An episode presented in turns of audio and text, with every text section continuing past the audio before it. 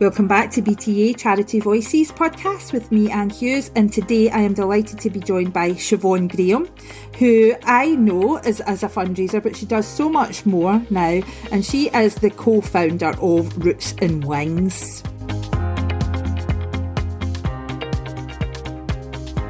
Shivonne, thank you so much for joining me on the podcast. Thank you so much for having me. I'm delighted to be here. Yes, it's been lovely that we've just bumped into each other's lives again in the last couple of years, which has been lovely, hasn't it?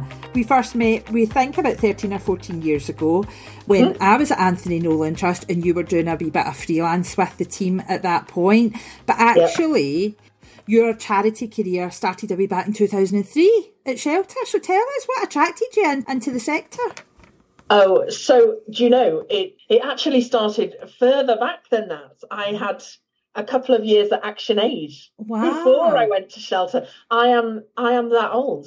Um, so yeah, I've been in the sector for tw- 25 years, and it's been absolutely glorious. And Anne just Anne just asked me, "Do you still call yourself a fundraiser?" And I was like, "Damn right, I do. Oh. Fundraising is my my first love, my first passion. I still love it." Just as much as I did when I started, and I love getting back into organisations and doing some gorgeous fundraising and helping them with the challenges of the moment. Yeah, as do I, as do I. So, what brought you to the the sector in the first place? Do you think? Mm. Did you fall in by accident, or was it by design? Yeah. No, by accident. Because mm-hmm. again, you know, it, it wasn't really a career. You know, it wasn't a thing that people knew. Oh, I want to be a fundraiser. No. I can remember seeing so I went to the University of Sussex and I graduated in 1995 and I'm doing international relations and African studies. And I saw the job at Action Aid and I thought, oh, this is right up my street. This this is going to suit me down to the ground.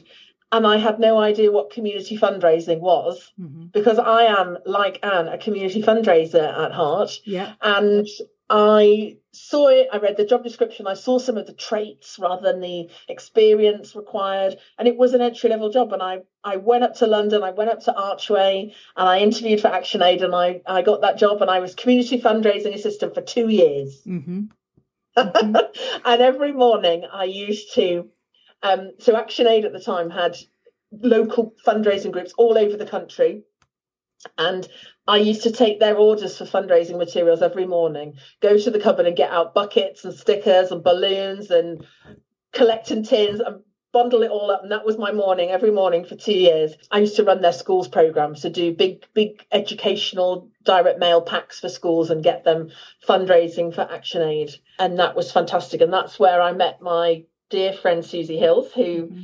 is the founder of Kindfest. Mm-hmm. We did our third Kind Fest on Friday because it was World Kindness Day at the weekend, and that's where I met her. And and I think relationships and the people that you meet along this fundraising charity sector journey are just fabulous and and yeah maybe we'll talk a bit more uh-huh. about that in a minute oh no i resonate with so much of that because if i was sort of at a count the best friends i've got in the world in one hand at least two of those fingers i met in this this job you know yeah mm-hmm. because we you know i think it attracts a certain kind of person, although within that certain kind, there is incredible diversity yeah. and there should be much, much, much, much more. Mm-hmm. I think within all of us, there is a reason that we choose to ply our trade in the third sector, in the charity sector, whatever yeah. you want to call it. Yeah, yeah. So you went from being a community fundraising assistant, yeah, yeah, yeah to yeah. being actual corporate community and events.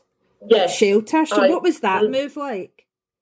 do you know, I moved to shelter and I was there a long time. I was there eight years and I changed jobs multiple times at shelter. I had at the time, and I think this was a kind of a, a normal view at the time. I changed jobs every couple of years. I was like, I've got to, this is where I want to be. I want to be a director of fundraising by the time I'm 30. If you could see my face now, listeners, you'd be like, clearly she's well away from that.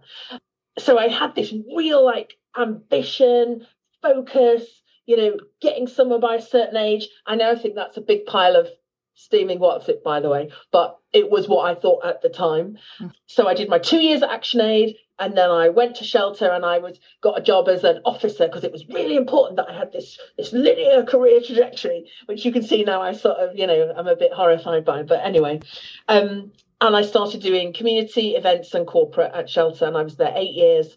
I worked under a fantastic leader alan Gosschalk and it was one of the teams that I'm most proud to have worked in. Oh. But yeah, one of the things that I did at, at, Shelter is I put myself forward into positions and into project groups and into teams where I shouldn't really have been, uh-huh.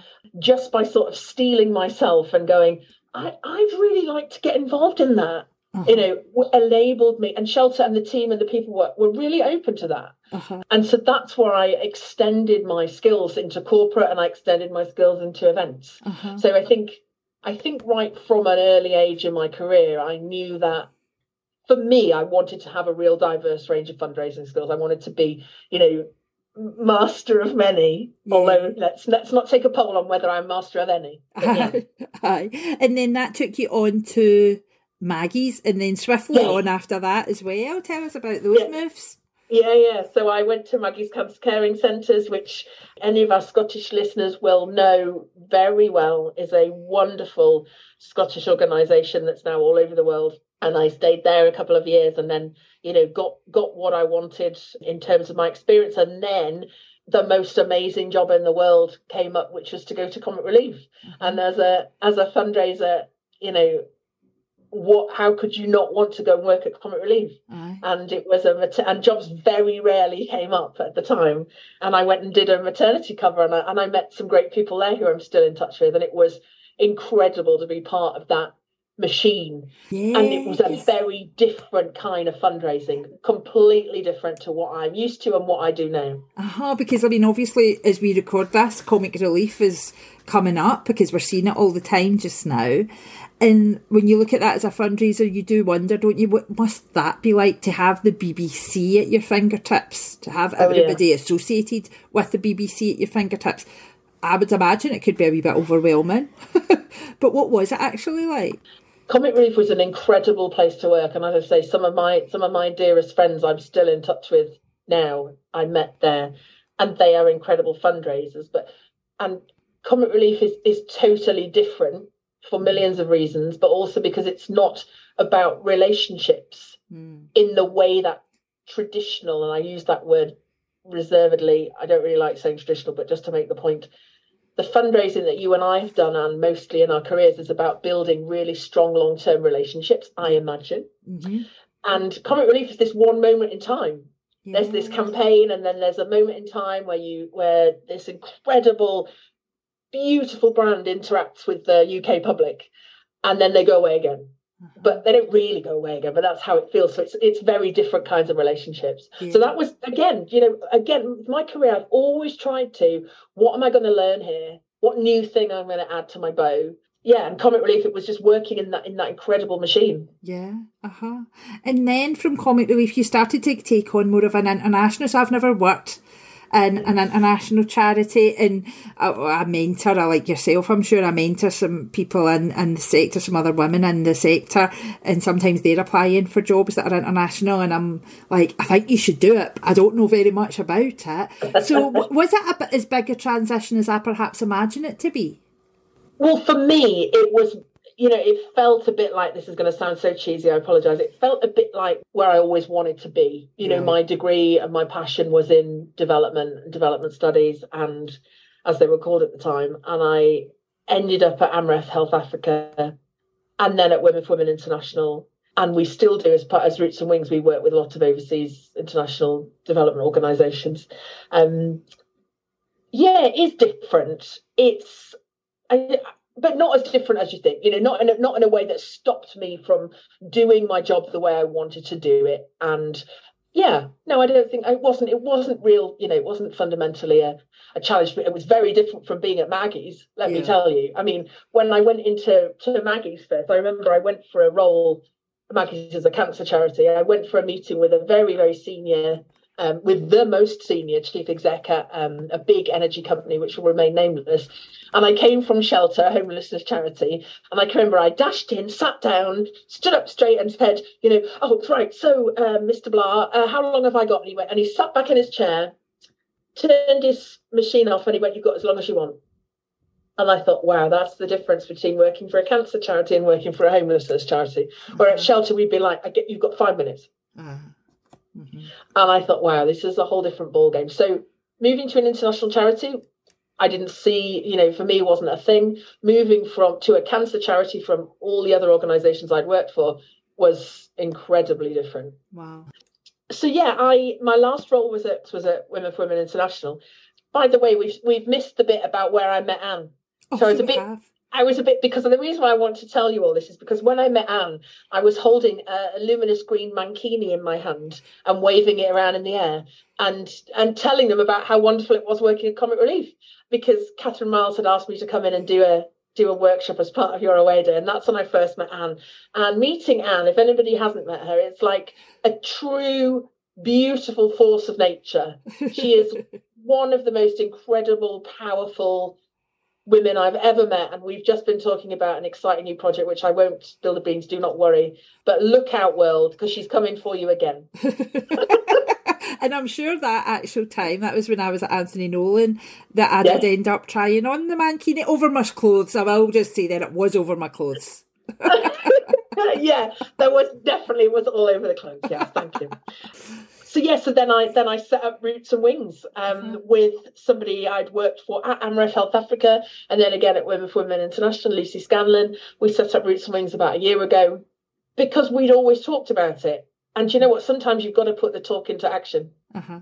Because otherwise you'll always wonder what could have happened. And we just thought, you know what, we're gonna go for it. Yeah. And it's going it's going super well. It's hard work, but it's going super well. We're proud of it. Great. And see that working with AMREF and Women for Women, and obviously they were international charities, so that was something you've said you were passionate about. But I know that that passion also serve women to be yeah. about how can I make other women's lives. That's something that really inspires me, and I would say as part of my purpose in the world, how can I help other women through the yeah. stuff of life? Was that important to you too?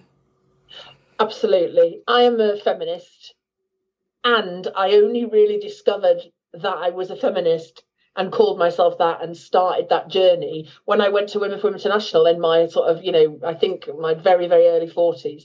So I'm still a super new feminist. Wow. Um, and once I'd had my eyes open to, through the work that Women for Women International did, but now through my work much more broadly, you realize how different the world is for people who identify as women and how the world is is skewed against us and the system. And then when you layer on other intersections on top of being a woman. Mm-hmm.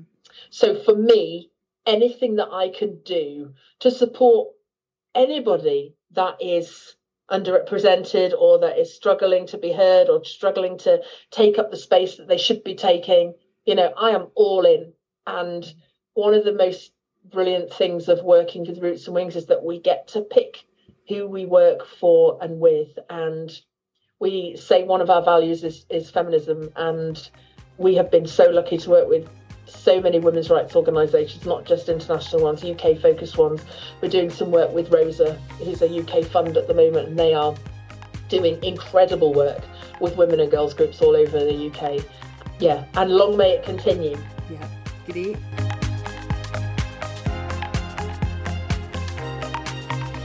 So you've chatted us through that silver anniversary of a career, 25 years. Oh 25 years, Shivonne. When you do reflect on it all, what would you say has been the proudest moment of your career? Do you know what? There's two things. The work I'm doing now, everything has led to that. And what's wonderful about being doing what I'm doing now is that I get to bring back the skills that I had even forgotten that I had, yeah. and the experience that I've forgotten that I had. Mm. And the proudest is also is reconnecting with mostly women, but also men that I've worked with along the way. Mm-hmm. I love that. And I feel so proud that people, you know, want to, that they will say, you know, Shivonne helped me in this way or Shivonne gave me this advice. And I think, oh my goodness, I can't even believe it. I'm so touched. Mm-hmm. So I love it when people reflect back to me that I've helped them or I gave them a bit of wisdom or a bit of advice and that it made a difference to them. And that people keep in touch like you, Anne. It made my day when you popped up about a year ago and we we reconnected and I was like because this because I follow you on social and I was like this amazing woman she remembers me. I'm so proud of that. Ah. so I love that. And you talked about advice there. Can you contemplate what was the best piece of advice that you were ever given in your career? I think I've been given so much good advice. I've been surrounded by so many great people. I think something that we talked about before we went live is what I would say to myself is stop making yourself small mm. and take up this take up your rightful space. Yes. You know, and this this goes back to something that you and I feel passionately about. Women make themselves small. Mm-hmm. And we shouldn't and we mustn't and we can't.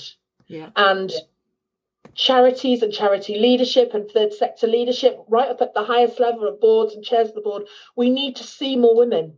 Yeah. We need to see more women of colour. We need to see more working class women. And yeah, it's really important that people see themselves in the leadership of charities because we're there to serve demographics who need to be represented at the highest level. Yeah. Yeah, oh no, I totally agree with that. And there has been interesting stuff going on recently on Twitter and on LinkedIn about working class fundraisers. Yes.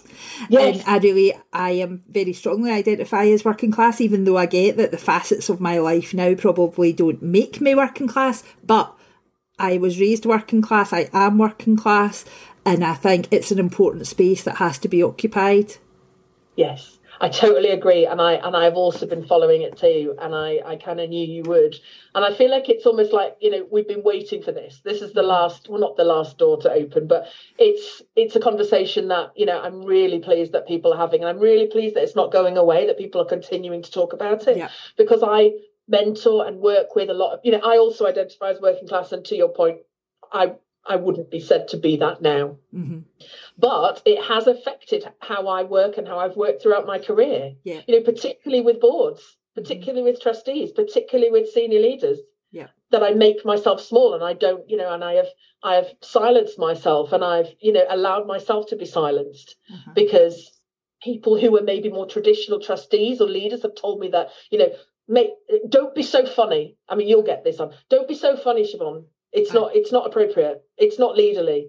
Shush. You know, quieten down. Oh. Don't be so passionate. Don't be so passionate uh-huh. as well. Don't don't be uh-huh. funny, passionate, or loud. Exactly. Oh, it's happened. We've been listening to the same people. I would say on that one. yeah. Uh-huh. Yeah. Yeah. So that would be my advice: is to anybody who's working in our sector, take up space, use your voice. Uh-huh. And you know, just just be the very best that you can be. Don't be silenced. Yeah.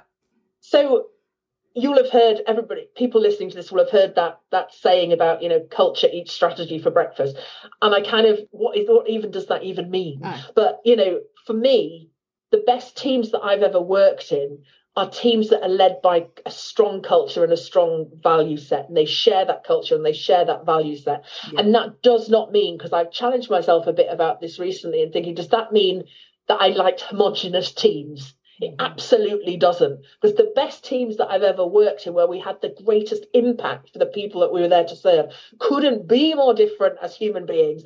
On occasion, we drive each other insane, but we would be able to get through everything and anything because we had this shared culture, this golden thread of this is why we're doing it, this is why we're here. Mm-hmm. And that in itself trumps strategy every day. Totally agree. So you have worked in lots of teams and you've been parts of lots of teams.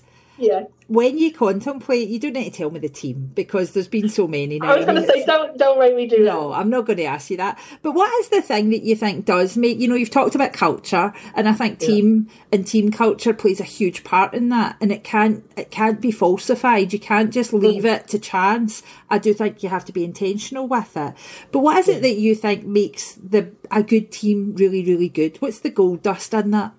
I think the gold dust is being really clear what you're all doing it for. Yeah. So at a charity that will remain nameless, because they're all, all like my children, I can't possibly pick my favourite.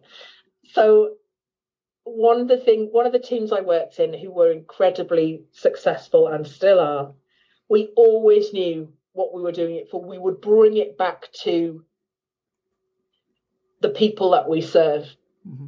every day, multiple times a day. Mm-hmm and use them as our barometer. And you know, and and that's what made us incredibly strong and successful and impactful. But also, the flip side of that is it does wear you out. It does, you know, wear you down. That level of commitment that I have asked of people and that I have been part of myself in yeah. the past, yeah. I don't know whether I'd do it again. Mm. So yeah, that's a sort of that's sort of where I am actually on that on that bit of learning. I have previously been, you know, I mean, you've heard me say ambition, strategic, where I wanted to be by a certain time, boom, boom, boom. Very, very competitive, very, yeah, totally ambitious. but I I would do it I would do things slightly differently, I think, in the in the if I could do it again. Aye. And what is but it that comes with age, you well, know. That does. comes with age and experience. And yeah. we've been in our careers for the same. I'm 25 years yeah. as in my career next yeah. year, and I think like I do feel a wee bit tired. I do. I, do. I think that's the end of the year. It's the end of a pandemic. We've had a lot to contemplate recently, haven't we? Yes. And so yes. it does become right. What is the what is the best I can do, and where should I do that? Yes. What am I yeah. really good at now, and what am I just like? I'm over. I've done it for twenty five years, and I can't possibly do it again. Yes. And having Absolutely. that self awareness. Yes, definitely. I know some things now that I would not accept if I could do if it happens to me again. Mm-hmm. And we've spoken about this last year. It's I believe it's it's fundamental. Everybody's going to go through bad stuff. That's mm-hmm. life. Mm-hmm. And you know, in a work context, you go through bad stuff SHIT happens and you learn from it and you try not to let it happen again. Mm-hmm. That's the thing. Things are going to happen, but just try not to do the same thing again in the same way. Try and remember the lessons you learn and take them forward and do it differently. Mm-hmm. And that's what I have to hold myself accountable for right now. Not right now, there's no SHIT going on right now, but you know, if I find myself in situations I want to do things differently, otherwise, what was it all for? Thank you so much, Shivonne, for coming and sharing your career with me. Thank you for inviting me. It is so wonderful to hear your gorgeous voice. Oh, thank you.